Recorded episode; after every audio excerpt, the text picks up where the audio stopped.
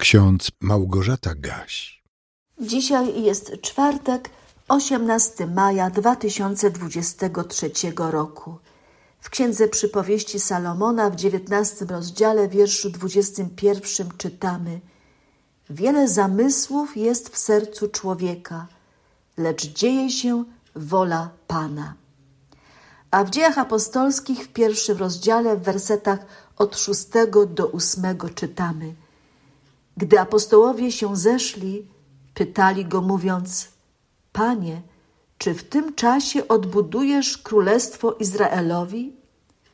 Rzekł do nich: Nie wasza to rzecz znać czasy i chwile, które Ojciec w mocy swojej ustanowił, ale weźmiecie moc Ducha Świętego, kiedy stąpi na was i będziecie mi świadkami w Jerozolimie i w całej Judei i w Samarii i aż po krańce ziemi.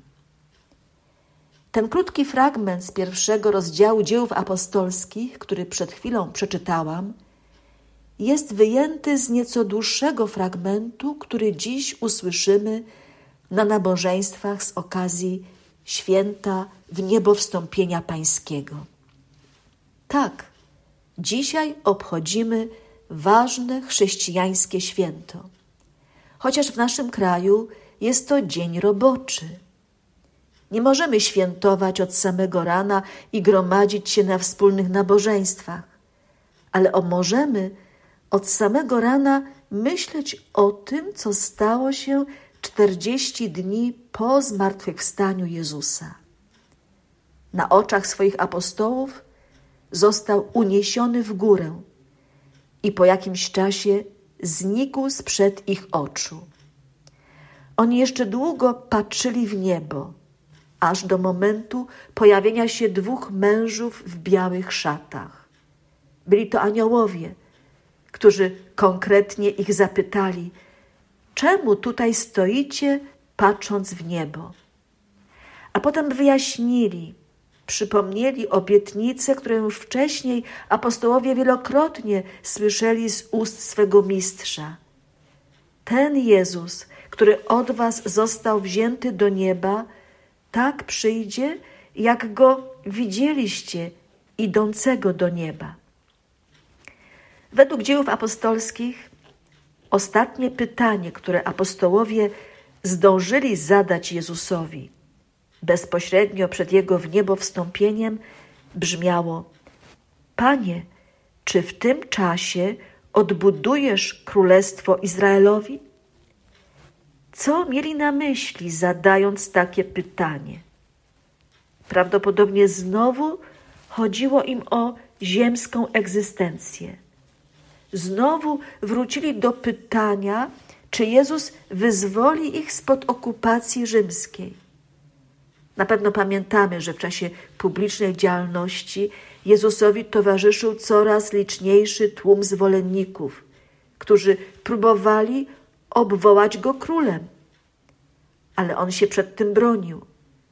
Uciekał przed tłumem, na przykład po cudownym nakarmieniu pięciu tysięcy ludzi.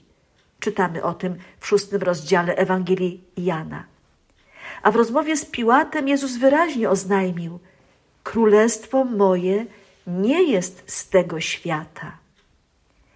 Jego uczniowie o tym doskonale wiedzieli ale jako ludzie żyjący tu i teraz tęsknili za wyzwoleniem spod okupacji rzymskiej i sądzili, że zmartwychwstały Pan może okazać swą moc i przywrócić narodowi izraelskiemu wolność.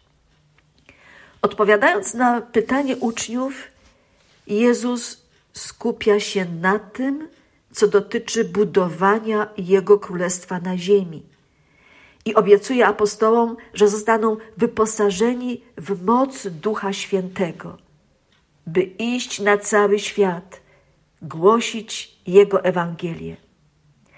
Będziecie mi świadkami w Jerozolimie i w całej Judei i w Samarii i aż po krańce ziemi. Czyż to nie wspaniała zapowiedź? Czyż nie powinna apostołów utwierdzić w przekonaniu, że zadanie zlecone im przez Jezusa będzie wykonane bardzo dobrze, bo nie będą sami, bo będzie z nimi Duch Święty. Ewangelista Mateusz w 28 rozdziale, w ostatnich wersetach, tak opisuje rozstanie Jezusa z jego uczniami. A jedenastu uczniów poszło do Galilei na górę, gdzie im Jezus przykazał. A gdy go ujrzeli, oddali mu pokłon, lecz niektórzy powątpiewali. A Jezus przystąpiwszy, rzekł do nich te słowa: Dana mi jest wszelka moc na niebie i na ziemi. Idźcie tedy i czyńcie uczniami wszystkie narody, chrzcząc je w imię Ojca i Syna i Ducha Świętego, ucząc je przestrzegać wszystkiego, co wam przykazałem. A oto ja jestem z wami po wszystkie dni, aż do skończenia świata. W przypowieściach Salomona w dziewiętnastym rozdziale czytamy: Wiele zamysłów jest w sercu człowieka, lecz dzieje się wola Pana. Ta wola Pana dzieje się wtedy, gdy ludzie posłusznie wypełniają swoje powołanie. Drodzy słuchacze, jeżeli należymy do grona wyznawców Chrystusa, to naszym obowiązkiem jest budowanie Jego Królestwa tutaj na ziemi. Ten nakaz misyjny został dany nie tylko apostołom, ale on jest dany również nam, Tobie i mnie. Zechciejmy o tym pamiętać. Tak nam mówi Boże Słowo. A w to dzisiejsze, niezwykle ważne święto, ta Ewangelia jest nam na nowo przypomniana.